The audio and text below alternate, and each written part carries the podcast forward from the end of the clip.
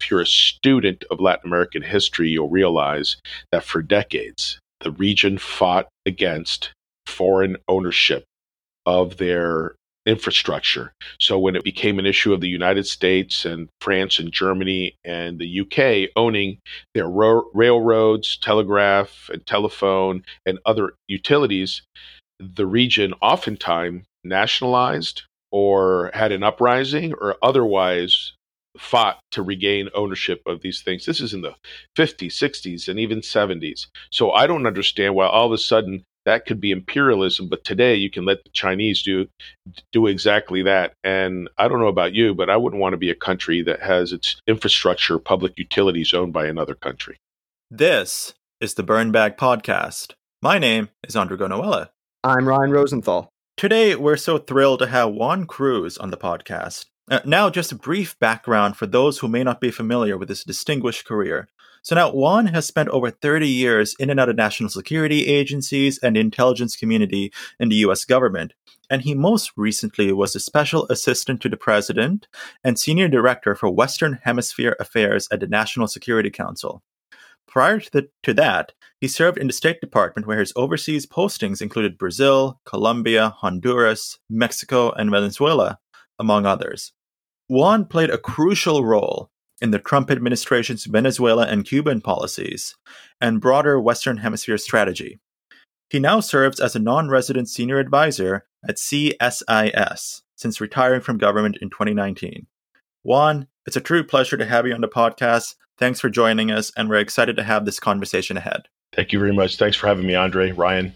Thanks, Juan. So let's start off with big picture U.S. goals in Latin America. Now, as A'ndre mentioned, you were senior director for Western Hemisphere Affairs at the NSC.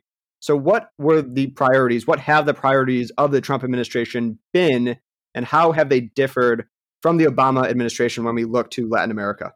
Well, certainly, I had a great opportunity to jump in in the administration in its early months, and as it was sculpting its Latin America uh, policy. So, right up front, the president focused um, exclusively on the issue of Cuba and reversing Cuba policy. Um, he also uh, had placed special emphasis on uh, renegotiating NAFTA with Mexico and Canada. Uh, he had declared and moved forward uh, his interest in redefining a policy with Venezuela. He has a genuine interest in issues of um, counter narcotics. And uh, lastly, uh, his interest in um, combating illegal immigration and his interest in building a wall and how that and just to pick those topics and how I, I, would compare them to the Obama administration. Well, clearly, Cuba is one of those that you know you do. It's the polar opposite. Of course, it was reversing Obama's so-called normalization uh, with Cuba. On Mexico, it just hadn't even, I don't think, come across too many people's screens that we needed to update and modernize an agreement that was, you know, over 20 years old.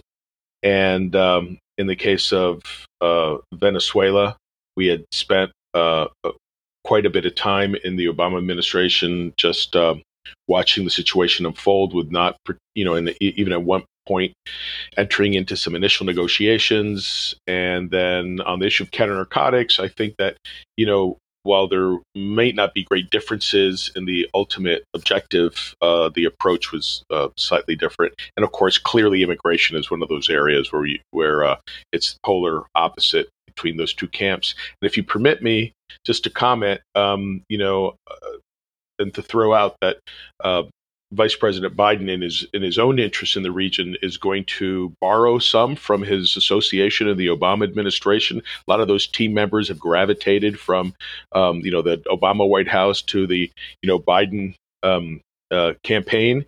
And uh, luckily for us in Latin America, the Latin Americanists across the board in the U.S. government and in in our parties uh, tend to be qualified, competent, experienced folk, and and so if you look at the Biden campaign itself, it's going to borrow with uh, from experienced hands that were involved in these topics, and some of them, you know, we're going to probably revert to the status quo ante in some form.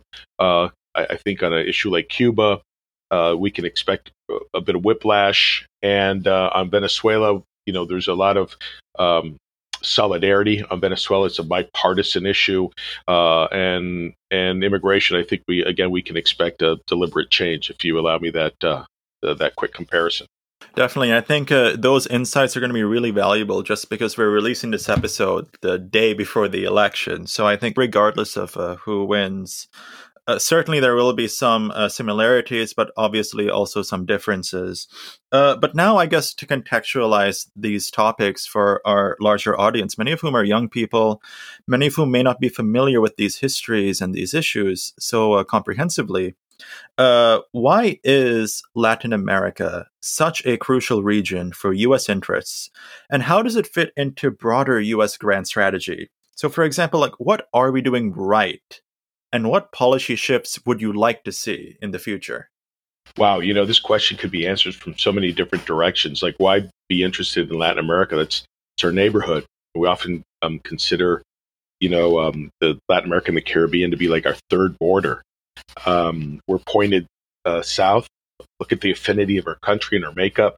Over 16 million Hispanics in our country. That's almost 20% of the population. If we added to that um, the folk from the region who aren't Hispanic, I'm thinking particularly, you know, the Caribbean, uh, that number creeps up a little bit. So that's there's a piece of affinity there. I, am tempted also to raise things that are of a, um, you know, clear security nature. Everything from having um, uh, like-minded uh, approaches to security, but we also have the issue of trade. Right, Mexico is our number one trading partner.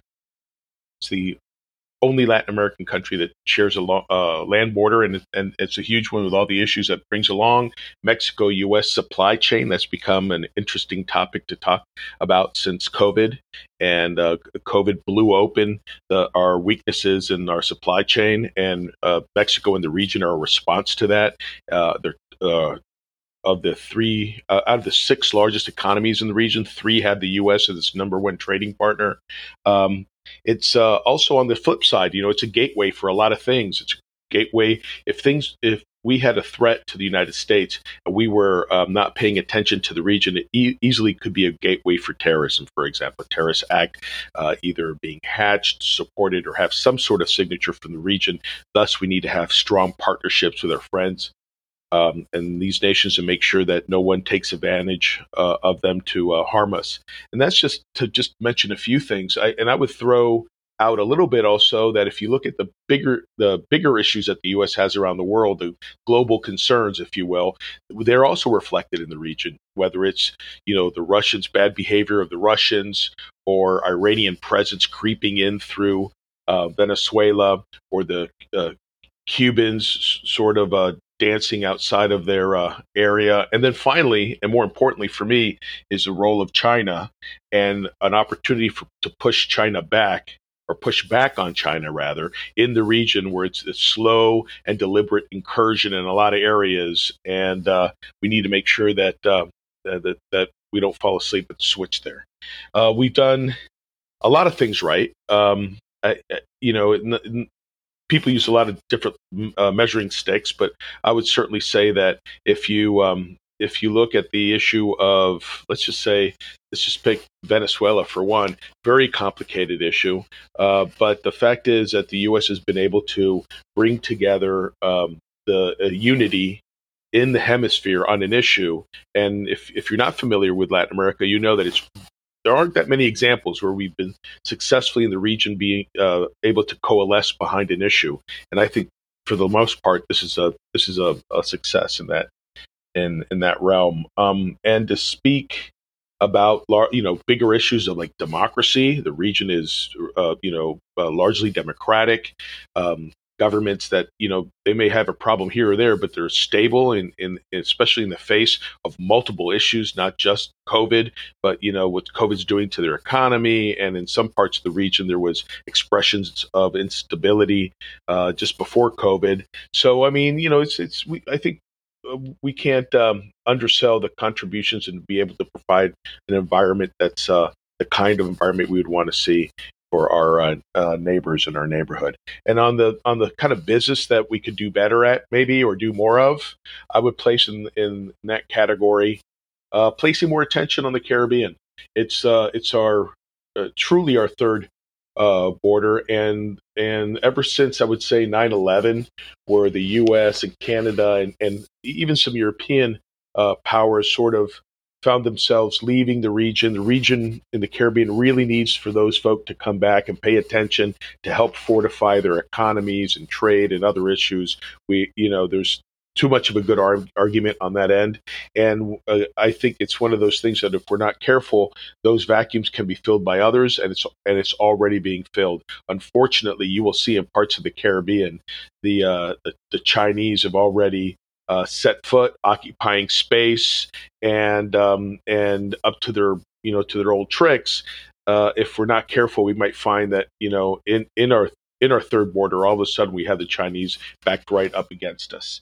Um, other areas I'd like to see us uh, work a little more on, you know, is is the issue of counter narcotics.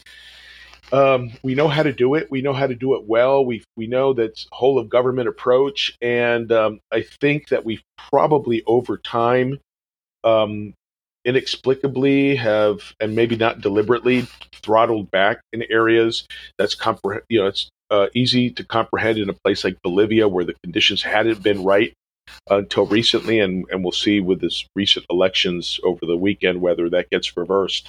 But um, but also, I'd say we just don't have the the, the volume, caliber, and umph that we that we we can bring to the game in places like uh, Peru and and other and other uh, uh, uh, spots in, in Latin America. I'd like to see, I guess, a more fortified counter narcotics approach.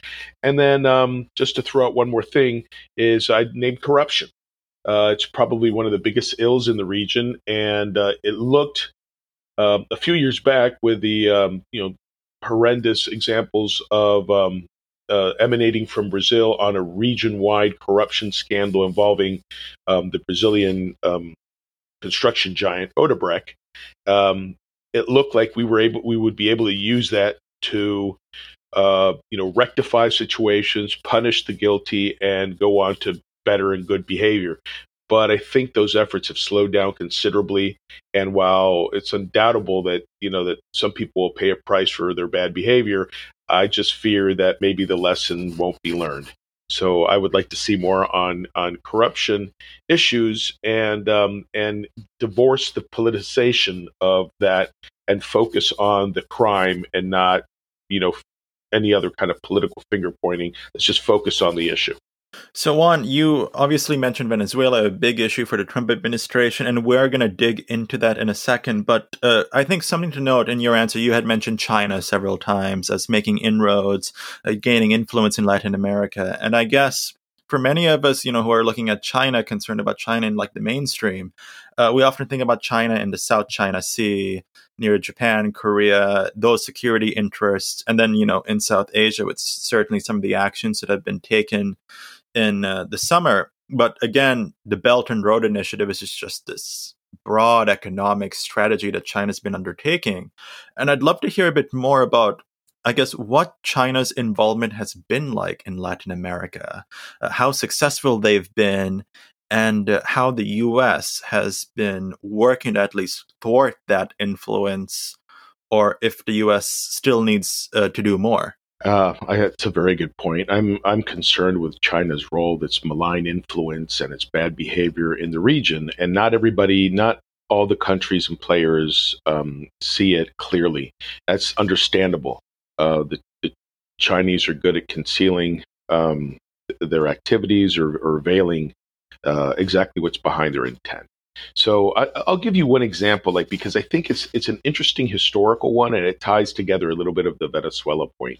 In the '90s, in the seesaw um, oil policies that were marked by, um, you know, in in Venezuela over its uh, large deposits, it reached a moment where it decided to um, privatize uh, oil wells that were that the uh, Venezuelan state oil company didn't have the technology to exploit. The oil was there, but you just they just didn't have the kind of tools, technology, personnel to exploit it. So they decided to take these underperforming wells and uh, give them a, a, second life by privatizing. And in jumped a number of companies, U.S., European, and bought these things and quickly made them productive. Two of those oil wells in this process were purchased by a, a Chinese oil company. They overbid, overpaid for these uh, two oil wells, who, which were largely considered to be the um, the least important, least promising. And so they were a little bit the object of uh, ridicule and chuckles around the uh, you know oil company uh, table because the Chinese had been hoodwinked. But what they didn't realize is that there was a, a careful strategy by the Chinese. First of all, they bought a ticket to the event. Right now, they're included. They play a role. Before they had none. Maybe they paid a little too much, but they were at the event.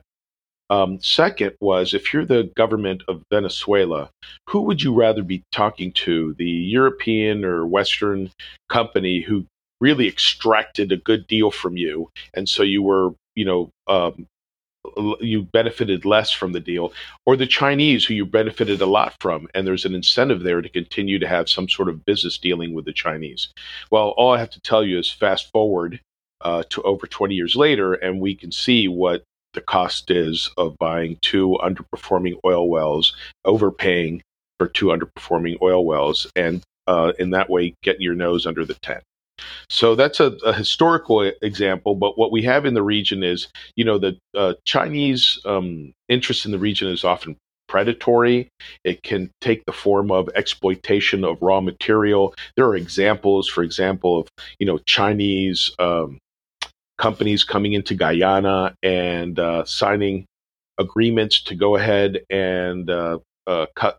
It's a logging agreement to cut trees for export. Uh, then the Guyanese trying to exert some sort of um, government control over the activities, and Chinese denying that. It became a nightmare.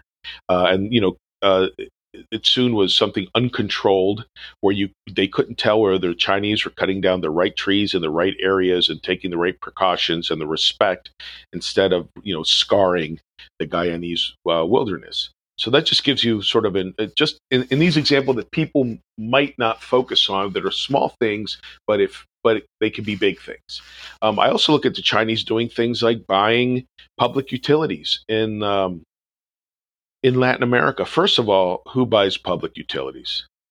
Right, especially in Latin America, people don't pay their elect, uh, electric bills. The government's very reluctant to have you cut um, electricity, especially to, to lower socioeconomic uh, groups, and uh, it's just not a huge moneymaker. And yet, you know, when you have the electric company in, in important cities like Sao Paulo or Rio being bought up by the Chinese, that's something that should uh, raise concerns. And if you're a student of Latin American history, you'll realize that for decades, um, the region fought against foreign ownership of their um, infrastructure. So when it it became an issue of the United States and France and Germany and the UK owning their ro- railroads, telegraph, and telephone, and other um, utilities.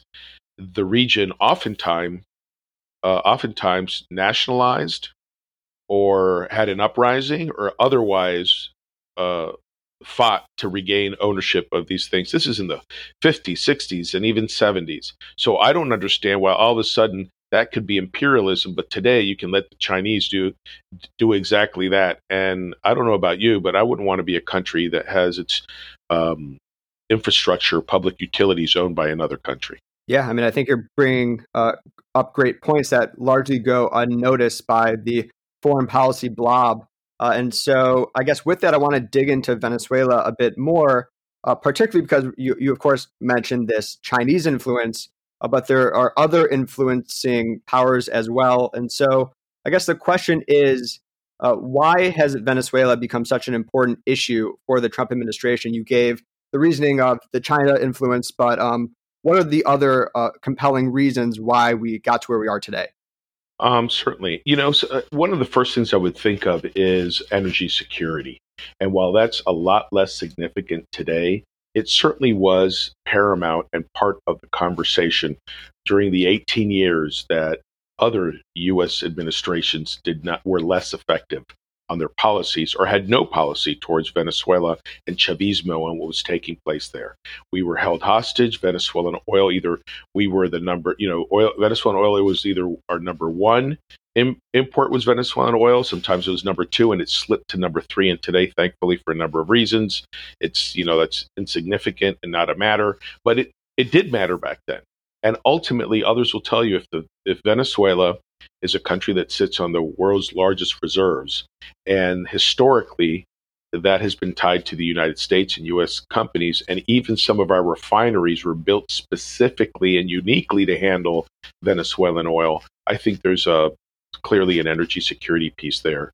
Uh, it becomes even more important if um, you know if if uh, U.S. An, another U.S. administration decided it was going to act differently on on um, on fracking and some other um, technologies that have given us greater independence on uh, in the oil in the oil realm. Um, but yeah, that's just to throw out one. But I'll tell you, interestingly, there are big issues that presidents take on because the circumstances demand it. And other times, presidents take on issues because they want to do it, or someone recommends it to them, or whispers in the ear the importance of something. And in the case of uh, President Trump, he gravitates and takes on the Venezuela issue for his own reasons. It wasn't someone who whispered in his ear. It wasn't someone who's saying we have to do this. The president realized and recognized this early on in the administration, and right after he um, he uh, ordered that the uh, our policy on Cuba be reversed. The very next order was to take on the behemoth of Venezuela and re uh, reorient you know the U.S. aircraft carrier towards you know Venezuela issues, and I, I, think that's important because there's nothing more um, refreshing than to have the full support of a president who is entirely tied to and, and uh, in sync and determined to move forward on a policy. So I think uh, I think one of the biggest things that come to mind when we think of Venezuela is really the leadership in terms of why we have, I guess, such a strong issue with them. I mean, Nicolas Maduro, the president of Venezuela, how has he been able to, you know, hold on to his power?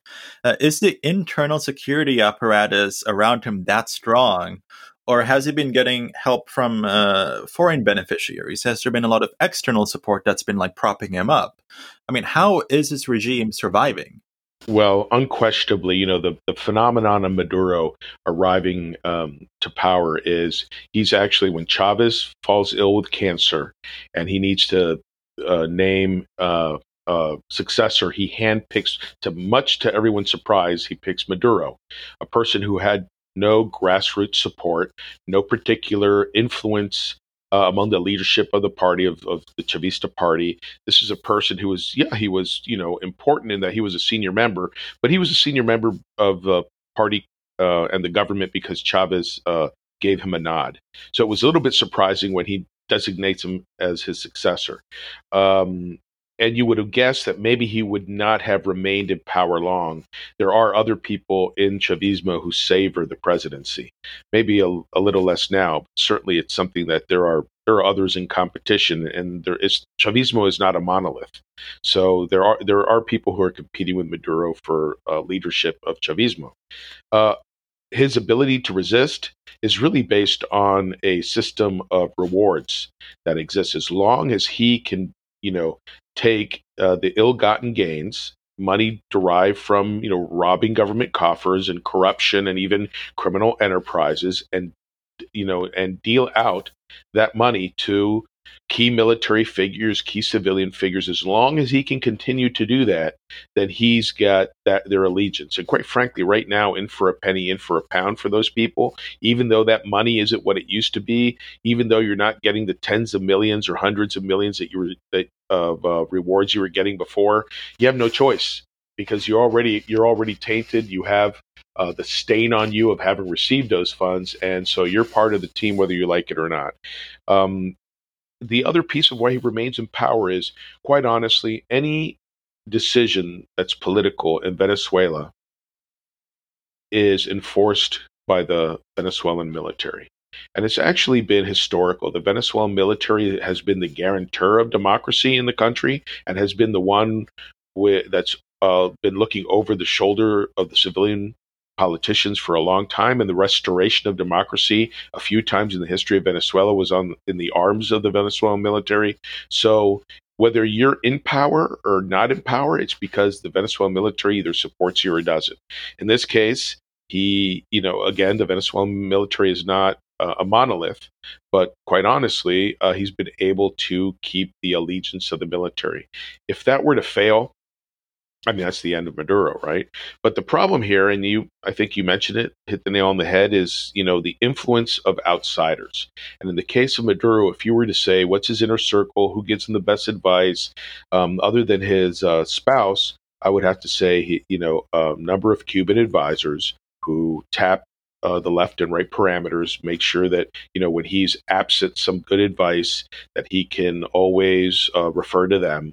Now, I'm I'm not one of these believers that there's this uh, you know dark cabal behind uh, Maduro and that you know the Cubans are the puppeteers and they pull the strings. I, I, I certainly don't believe in that, but I do believe that they provide an important crutch and pillar of which he relies on uh, to to build his uh, his leadership stay in in power. They certainly supplement his sec- his personal security force because of a distrust that they may have in the Venezuelan forces to to do that job. Uh, and also, the Cubans play a dark role when it comes to the Venezuelan military because they've contributed through their intelligence apparatus and the sharing of what they're able to collect um, to um, disrupt and and to dismantle any incipient uh, uh, grumblings or um, coup attempts or coup planning or even coup discussions. Anything that could even smell of disloyalty, the, the Cubans sniff it out and are able to help uh, dismantle and end up arresting anybody who could even be, um, you know, thinking, dreaming, or commenting on something like this. So that's an important outside force. And then lastly, I would note that maybe not as much now, but in um, I'd say after 24, maybe 2014 to 2017, it was critical uh, for Maduro to stay afloat by getting loans and other forms of aid, assistance, and money from Russia, particularly Russia and China. Now, while that uh, dried up rather um, quickly from China, because the Chinese aren't there to give things away for free, right? It's to make money. Um, and but nonetheless, they you know by floating loans, by passing the money early on, it enabled them to continue to stay uh, viable. And the Russians did as well. That all has dried up and then which contributes, of course, to why Venezuela is the economic disaster that you see today. Juan, I, want to follow up on your your comment about Russia. Just you know, as a Russianist, I'm you know perpetually interested in the topic. Uh, so, why do you think, um, you know, or I guess maybe the better question is, how far do you think Russia will go in ensuring that Maduro remains in power? Right. I mean, Russia has its own uh, issues domestically and, and, its sphere of influence uh, right now um, we've talked about in previous episodes. But um, with uh, with Venezuela in particular, and maybe Latin America more broadly, um, what is Russia's interest, and um, where do you see uh, their support going? You know, for the Russians, this is a inexpensive way to play geopolitics and stick their thumb in the eye of the Americans at a very low cost. You know, as long as they don't have to give too much away for free, that they can sell it to the to the Venezuelan regime, as long as they can be, you know, mischievous and make life difficult for us, uh, they they'll do that, and they do it because you know it's it's a return on their favor in Crimea and in other in other places. Uh, as you know, as far as keeping in power, of course, the Russians would like to do as much as possible, but I, I would not. I think it's easy to overestimate how much the, the Russians are actually interested in doing. I don't think they'll take extreme measures. I don't think. I mean, they might talk big, but I don't think they'll take particularly ex- extreme measure. Um, and even I don't think they even like Maduro that much. You know, I can imagine a scenario where you know when Maduro visits Putin and Putin thinks this is the guy. This is my guy. This is the guy that I've got to support. Um, and you'll recall that in Maduro's um, trip, most recent trip to Moscow, it was kind of a, a uh, uneventful. Nothing important was done, signed, given, promised. Uh, on Putin's face, it looked like you know uh, wasn't his his favorite day or favorite event. Nothing. It just seemed very, um, almost uh, mechanical, perfunctory, boring. Uh, and I just don't see. I, I, it's a great opportunity again at a low cost to really rub our noses in it. But I, if if something were to stumble uh, I think the Russians might tap out. They're willing to put some equity at the UN because you know you got to support an ally, and um, and maybe they uh, you know, maybe tomorrow they'll be more willing to do something that benefits Venezuela financially, but I, you know, maybe not. I just think it's um, we we we can fall into danger of overstating uh, the Russian desire to assist Maduro. They'll do it; they want to do it, but that you know how much equity and uh, what price are they willing to pay? I, am not so sure they're willing to to be all in. So, what about COVID nineteen? Right, we're in the middle of this pandemic. Uh, it's hit you know every country, um, some more than others. But what's the impact uh, on Venezuela? Right, I mean the humanitarian concerns predate uh, the pandemic, uh, but they come to mind first in what the situation is like on the ground, and then uh, what are the other challenges that we've seen, whether economic or political, that have been you know made worse uh, by this COVID nineteen pandemic? Well, you know, COVID is is like many of the things in Venezuela is, is, is you really don't know because the government has been dishonest and unreliable in its reporting and its policies and in its transparency or lack of transparency in this case in everything you can think of. So the first thing you have to do is take data and throw it out the window. Um, but you, but what you can say is you can see how important figures in the government have gotten COVID and passed away, or military officers. Even when you've got someone, uh, a, key um, rival of Maduro's, rival slash ally of Maduro's in Chavismo, Diosdado Cabello, and he got COVID, I, I think he got scared. There, you can you can see how certain behaviors and issues have shifted after key people in the regime got sick. Uh, but they, but I think more importantly is being a good old fashioned dictatorship. They use the instruments of repression. Um, back with a COVID backdrop. So, the first thing they did to enforce, you know, um, a, uh, universal uh, mask policy and also curfews and that sort of behavior on the street is they used the same regime forces who repress demonstrators and um, protesters, and they use the same people to come out and enforce these laws. Well, let me tell you, if these are the Darth Vaders that are, you know, against the population, and now you roll them out for uh, enforcing health regulations, people will obey them. And so the government has taken and abused the, the, the issues of COVID to keep people at home, keep them from demonstrating, and, and keep them in line. So that's an interesting take on uh, you know using the muscle of the regime to be a, under the pretext of COVID enforcement.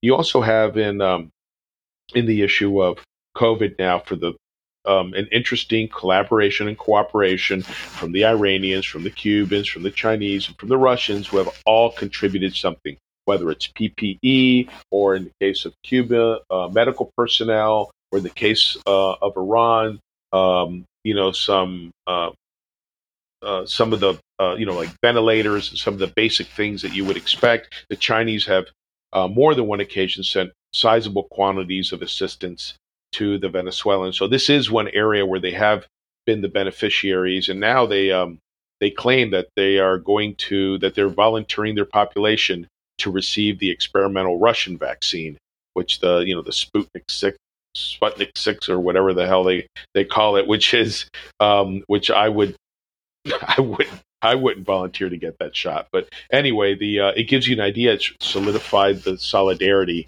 of those um, of those um, you know allies of the of the regime. I, I think those are some of the most um, outstanding aspects of the you know uh, COVID. Yeah, you know it's impacted on the on everything from um, you know food to you know, uh, to movement. You know, as you know, there's a gasoline crisis. Imagine if you fall ill and have to go in a car to a hospital. Uh, a hospital probably is isn't prepared to handle you anyway. It just puts an uh, it underscores puts an extra dark line under uh, the issue of health and and security. So, I mean, you had mentioned some of these crises, and I mean, aside from COVID, what are the primary challenges to stability in Venezuela? I mean, if Maduro is removed or if he steps down by chance, I mean, there'll certainly be a lot of factions seeking to assume control. Uh, how can the, the United States and other international actors play a role to ensure that Venezuela sheds its autocratic tendencies? I mean, I know we saw some things uh, happened in 2019 and uh, 2018, but uh, what does the future look like? You know, unfortunately, the future looks tough. If you look at a D-Day scenario, right, the day after you know uh, a regime departs or shares government, or certainly you know uh, after Maduro steps down, the security challenges are overwhelming. If you sit there, it could be the kind of thing that could drive you into depression.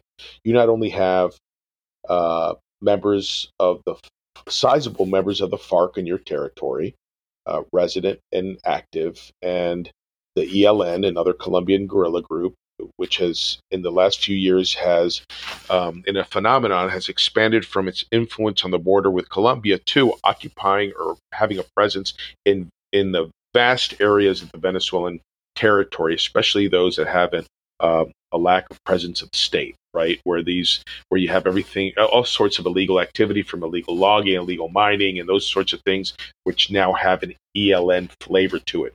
Talk about a foreign a guerrilla organization invading your space. Um, and, and they exist either through largesse, ignorance, or in alliance with the regime either formally or or through informal alliances with security services and governors and that sort of thing. But that's only two menaces. I mean, those those exist and have existed, even if they have expanded. But talk about internet uh, international trafficking or drug trafficking organizations. You're talking about a whole list of gangs of just bad guys. Everything from these motorcycle gangs known as colectivos that now have been deputized by Chavismo. You've got neighborhood gangs that you know have access to uh, to uh, uh, military grade weapons. You have um, uh, prison gangs, the pranes.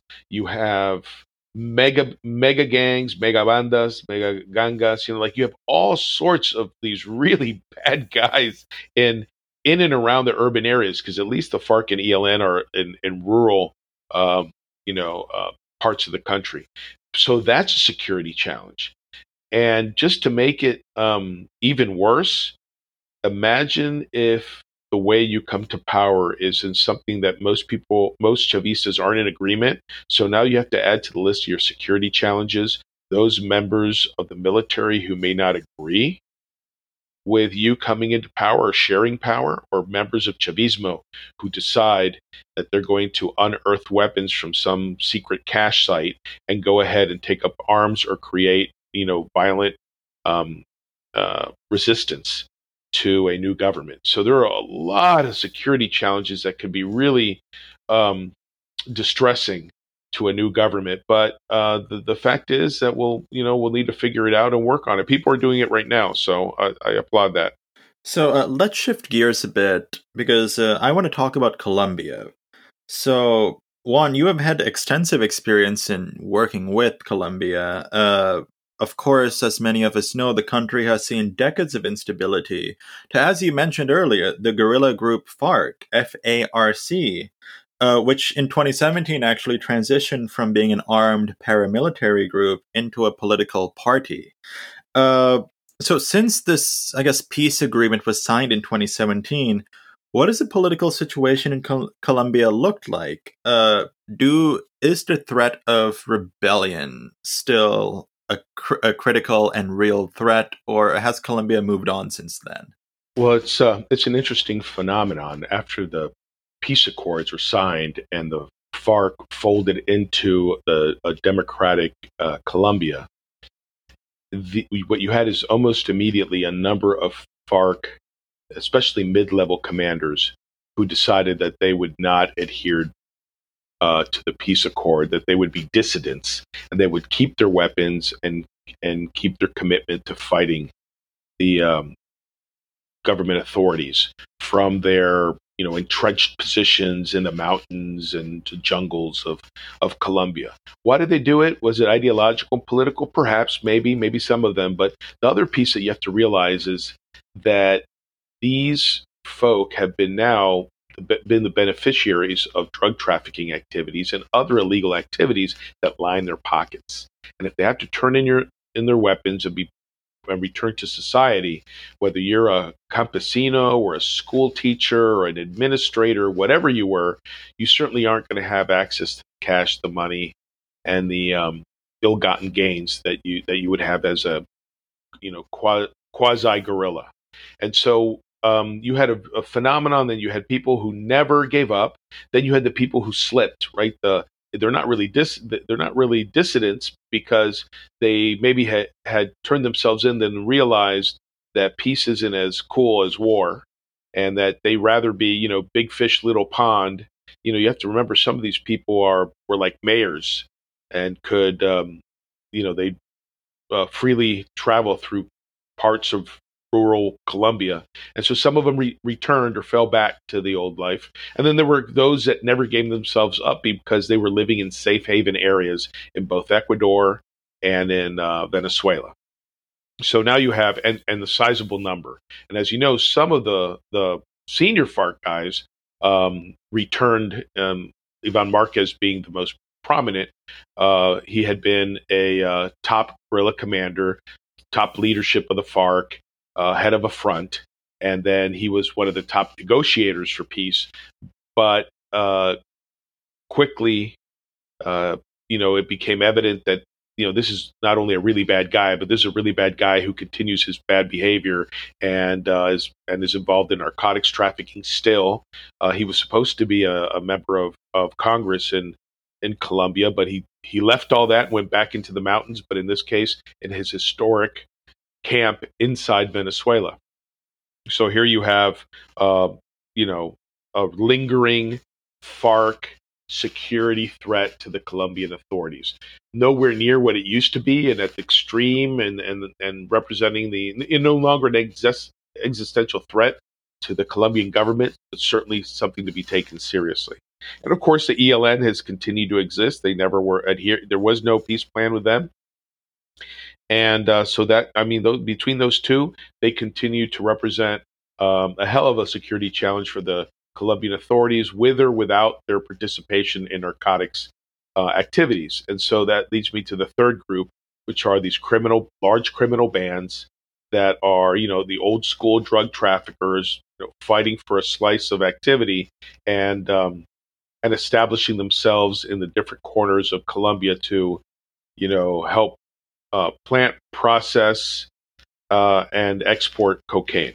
Definitely. And I think, uh, I mean, what you said about this idea of lingering security threats versus like more explicit, like, you know, outright war, I think it's important to note, and certainly something that we all should keep track of in the coming years. I mean, but also, I mean, like Colombia's still been seeing some of this outright "quote unquote" chaos, for lack of be- for the lack of a better word. I mean, there have been significant protests since uh, 2019 that have been rooted in a variety of grievances. Uh, what is happening with these protests, and how have these protests really impacted a broader region? Will it impact a broader region? Uh, will it really have a big effect on U.S. interests? The phenomenon of, of these demonstrations, most of which took place, you know, we're talking going back to November of, of uh, last year and up until uh, COVID measures took over and forced everybody indoors, uh, was uh, most distressingly viewed in Colombia and in Chile. W- what made that even more distressing is that those are two of the countries that have some of the most solid laws and behavior and professional uh, and uh, solid middle class, and and are countries that other countries look up to and want to emulate and become. So if those are the countries that are you know that are burning things down and and demonstrating, and it took everybody by surprise. Nobody claims to have known it was on the horizon. Then that's that. Then that's something to be. Um, that's something of concern. Why did it happen? You know, I, I don't.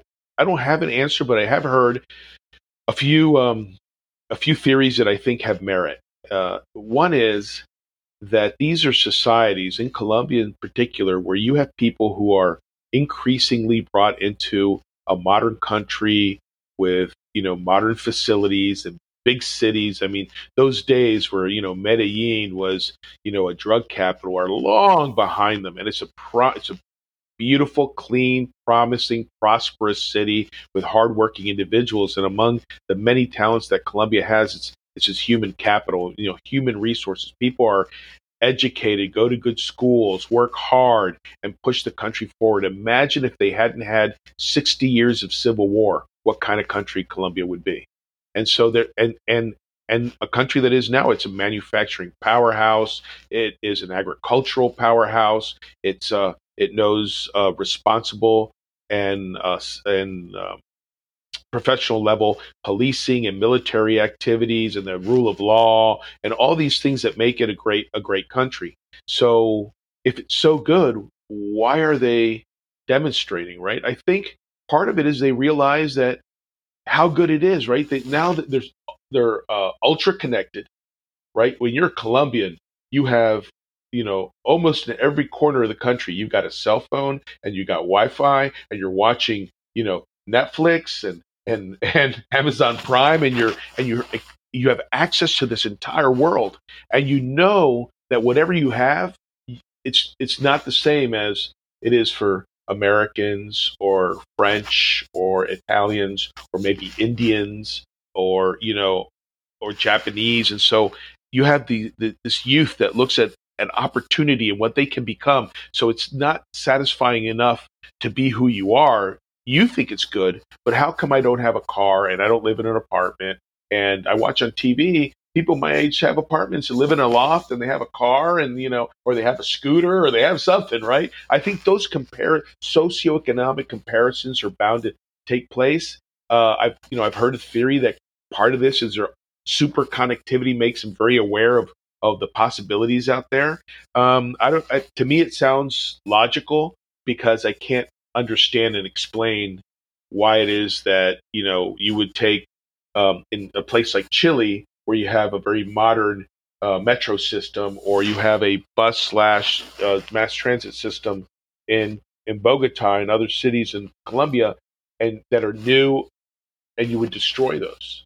Precisely the things that make you um, advanced and ahead of others in the region is something that you're destroying. I don't understand that piece. I don't know if that's a good answer for you. I don't know that I have one, but I'm just struck by why something like that would happen. And I also question, you know, in Colombia they had demonstrations a few weeks back because of um, police abuse of an individual who was arrested and ended up dying in police custody. And um, and it was a, a resurgence of, of you know demonstrations of violent expression uh, and it's died down uh, since then. But I would, I, I wonder if when COVID um, is better under control, whether those demonstrations are going to be, you know, are going to reassume. Yeah, I mean, I, I think that you know this the police violence that we've seen, uh, you know, around the world, whether it be in the United States, Latin America, and Africa, um, and a lot of it, you know, kind of driven by our interconnectedness and how technology has played a role in mobilizing the populations of these countries. Um, but eh, with that, you know, you, you mentioned Netflix, and I think for many of our listeners, they might be familiar with the situation in Colombia because of its dramatization, the relevance of the war on drugs, shows like Narcos. Uh, so the U.S., of course, has been involved both supporting and countering the war on drugs over the years. Uh, I'm, I'm just curious what the U.S. Colombia relationship has been over the past few decades and maybe what the U.S. goals for the war on drugs were and how we approach it today, whether or not it's different. Well, you know the the fictionalization, which is what happens in this. It's not you know Narcos isn't a documentary, and it's it's uh, it's very entertaining, even if you have to suspend disbelief, right? Because the main actor is Brazilian and speaks Spanish with a Brazilian accent, and you know, and other actors. I mean, if you do know the language, you can differentiate why, you know, you have to suspend disbelief, I guess is my point. But it's a hell of a good entertainment. But it's not a documentary and entirely truthful, but you can get an idea of what the worst of the worst could look like. And you already heard me talk about Medellin being, you know, a restored city. So imagine how far they've come, where those sorts of things, where you can't have a drug baron just blow up a police headquarters or place bombs willy nilly in the. That's I mean that hasn't exist, existed for a long, long time in in Colombia. So obviously something's worked and some things were done well. The U.S. and, and Colombian authorities know exactly what works.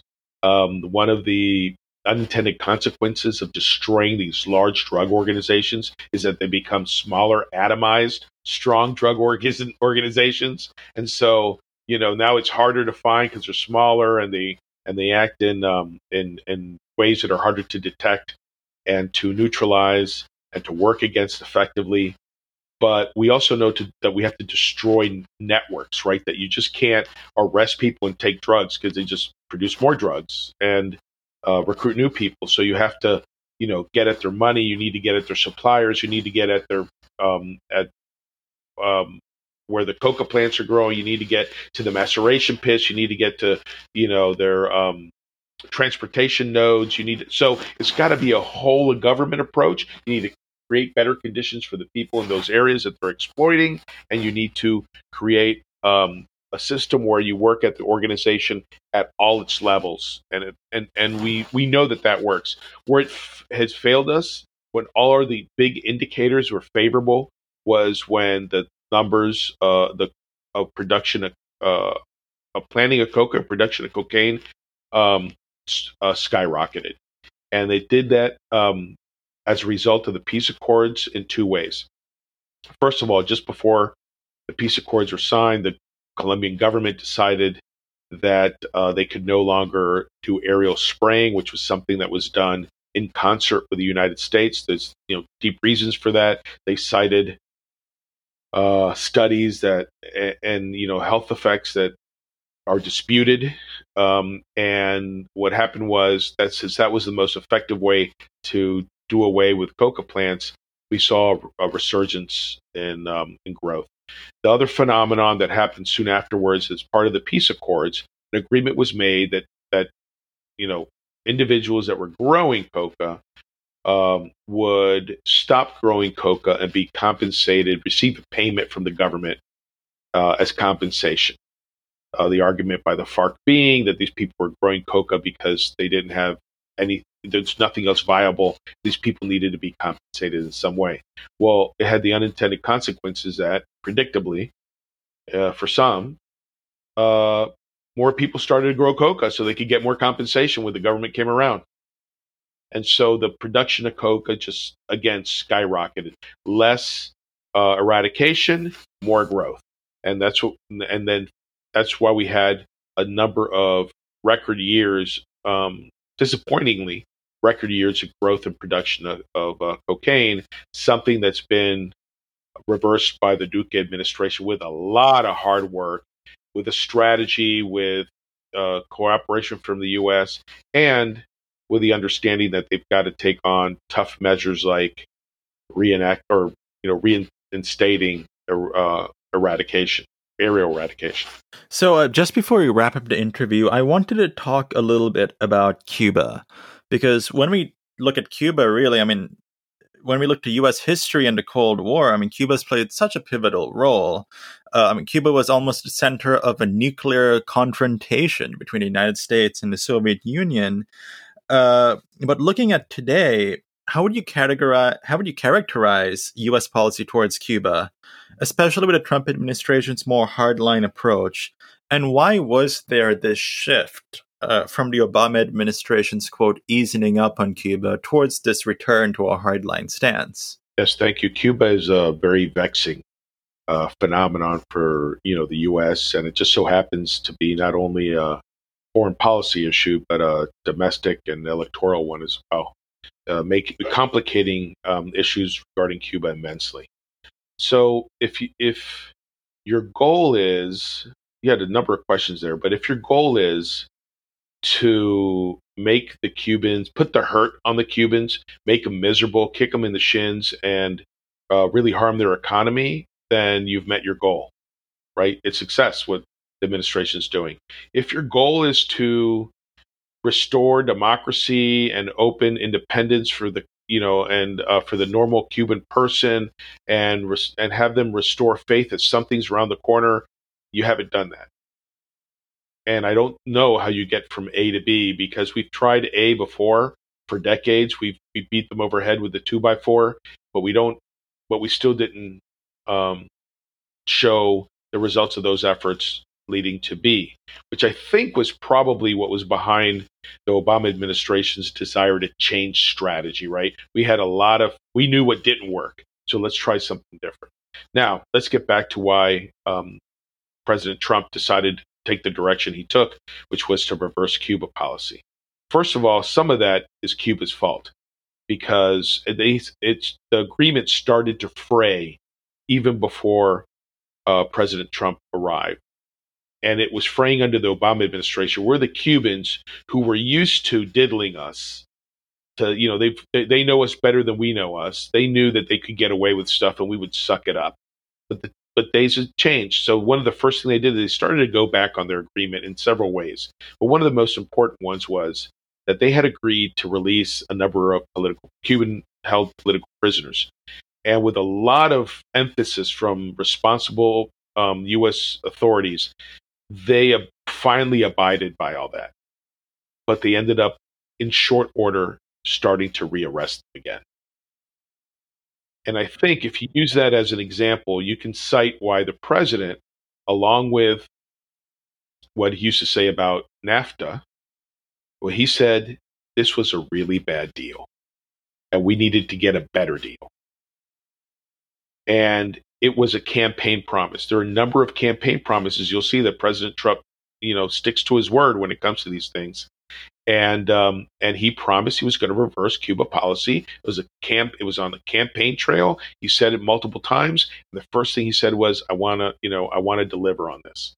So that was, um, you know, th- throwing a grenade under the table and destroying, you know, rolling back the Obama normalization process. So that's how we get there. And again, it goes, you know, just like Venezuela, authentic to President Trump, just like immigration, very authentic, just like drug, uh, the fight against drugs, very authentic. This issue on Cuba is very authentic. So, uh, you know, where do we go from here? I'm, I, am i am not, I'm not so sure. Um, if our policy is to continue to beat them over the head, uh, my advice would be we need to, if we really want to attain our goals, we need to also give them an out right? I think um, from my own experience with Cubans, beating them over the head just stiffens their resolve. And just briefly, I mean, since 1958, since that revolution in Cuba, Cuba has largely just been governed and led by the two Castro brothers, Fidel and Raul. And I mean, now while Raul isn't president anymore, he is still the de facto leader of the country, but certainly he's getting old. Uh, what do you think post Castro Cuba looks like. Do you think uh, post Castro Cuba will be different in terms of how it approaches its diplomatic and international relationships? Do you think that there will be significant changes, or will it just be more of the same? Well, I think that surprisingly, Castro probably entered, agreed to enter these secret negotiations and a normalization with the United States as a way of preserving his legacy in the revolution. This is a way that um, that you could find an easier out that benefits economically Cuba, that you loosen some economic and maybe maybe some of these political, uh, you know, the release of um, political prisoners would have been a good start.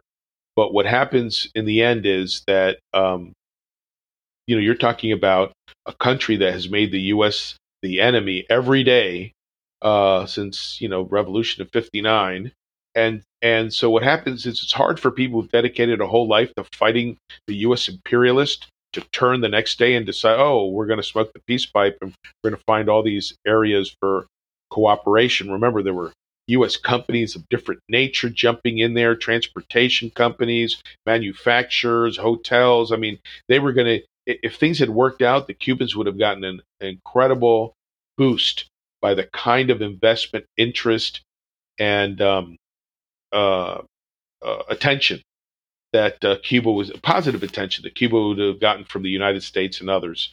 So in the end, uh, what's a Castro you know departure going to look like? Probably more like it looks like now. I think they've they've left the people in place to guarantee a transition that saves the revolution. Juan, I'm going to try to sneak in one last question, if you don't mind. Uh, if we look to the next five years, what are some of the greatest challenges and threats to U.S. security as it pertains to Latin America? Well, I guess I, I think I'll probably surprise you by saying that um, the first ones that come to mind probably wouldn't be ones you would necessarily uh, go to directly. I would say corruption is one of the top ones. Corruption has an ability to corrode democracy, corrode the justice system, corrode law enforcement, corrode security.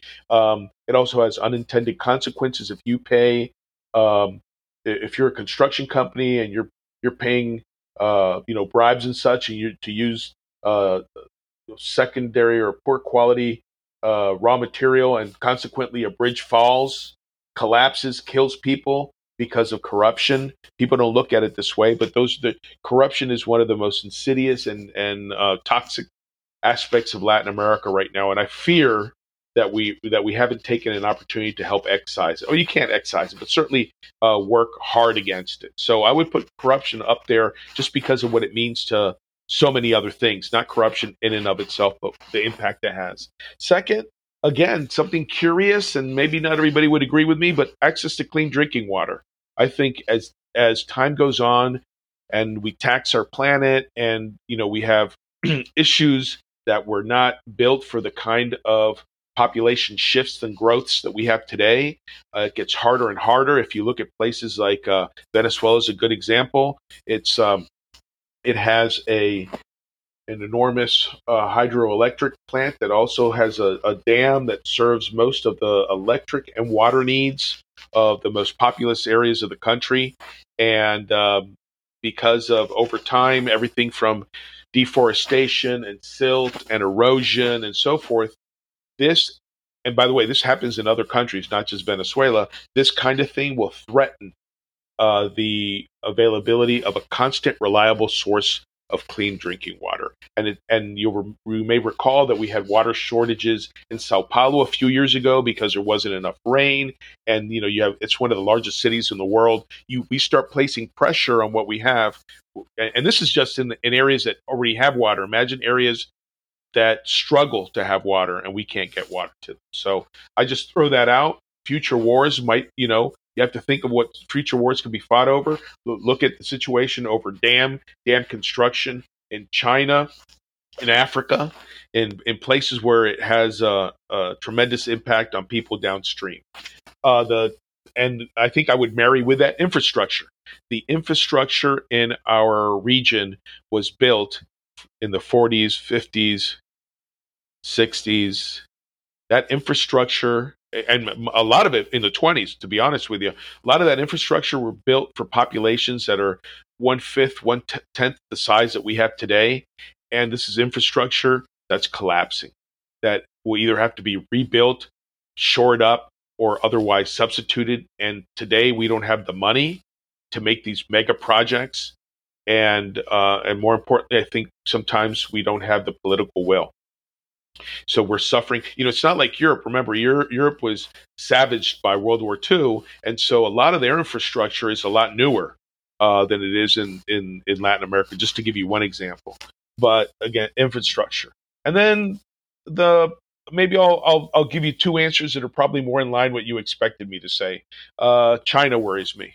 China's gobbling up things all around the world. They're a lot more nimble than we are. Um, We've made reference that this year the Chinese have taken on an incredibly aggressive posture around the world. We can cite quickly half a dozen. You know, you, we've cited the South China Seas. We can cite uh, their position on Hong Kong, their aggressive nature towards Taiwan. They're locking horns with the Indians in the uh, line of of uh, actual control. You have them uh, pushing back on the Australians because and and and creating a um, and using their economic and trade might to push back on Australia after, after Australians criticize them for their lack of openness over COVID, and on and on. You know, you have Huawei, um, you have the Uyghur situation. I mean, and they've lost their mind, right? They don't. The Chinese used to be a little more meek and mild mannered in their defense. Today, they double down. And so I when we look at that and we look at their tendencies in the region, in the world, but in the region, I'm concerned about the Chinese, and we need to come up with an effective way to push back. A lot of our friends, partners, and neighbors in the region haven't come around to seeing China as the threat it is. They just think it's a competition between the U.S. and China, and sometimes you got to go China, sometimes you got to go U.S. I think that's not a good way to look at it. Um, and then maybe the last point would be um, I think a resurgence of the radical left in the region under the guise of maybe democracy and the, destabilizing factor that could be. And the two countries where I'm most concerned about that are Colombia and Chile. And and on that note, uh, Juan, we want to thank you so much for joining us. I think uh, in that last answer, actually, you made a very interesting and good point on the role of water and access to water as perhaps playing a pivotal role in future conflicts and perhaps being the subject of future wars. Uh, certainly, I think that should be an. We should probably devote an entire episode to that topic because it's very uh, comprehensive and it's hugely important. But uh, Juan, you've given us a great sort of insight on your experience, your perspectives on these uh, key Latin American countries and U.S. interests in the region. And I think many of our listeners will uh, find them very insightful, very interesting, and uh, they'll learn a lot from this. So thank you so much for taking time. I'm glad I was. Uh, uh, you find it helpful, and whenever you need anything, let me know. I enjoyed it tremendously. To hear other fascinating conversations, subscribe to the podcast and follow us on social media at Burnbag Pod. Thank you for listening. This is the Burnbag Podcast.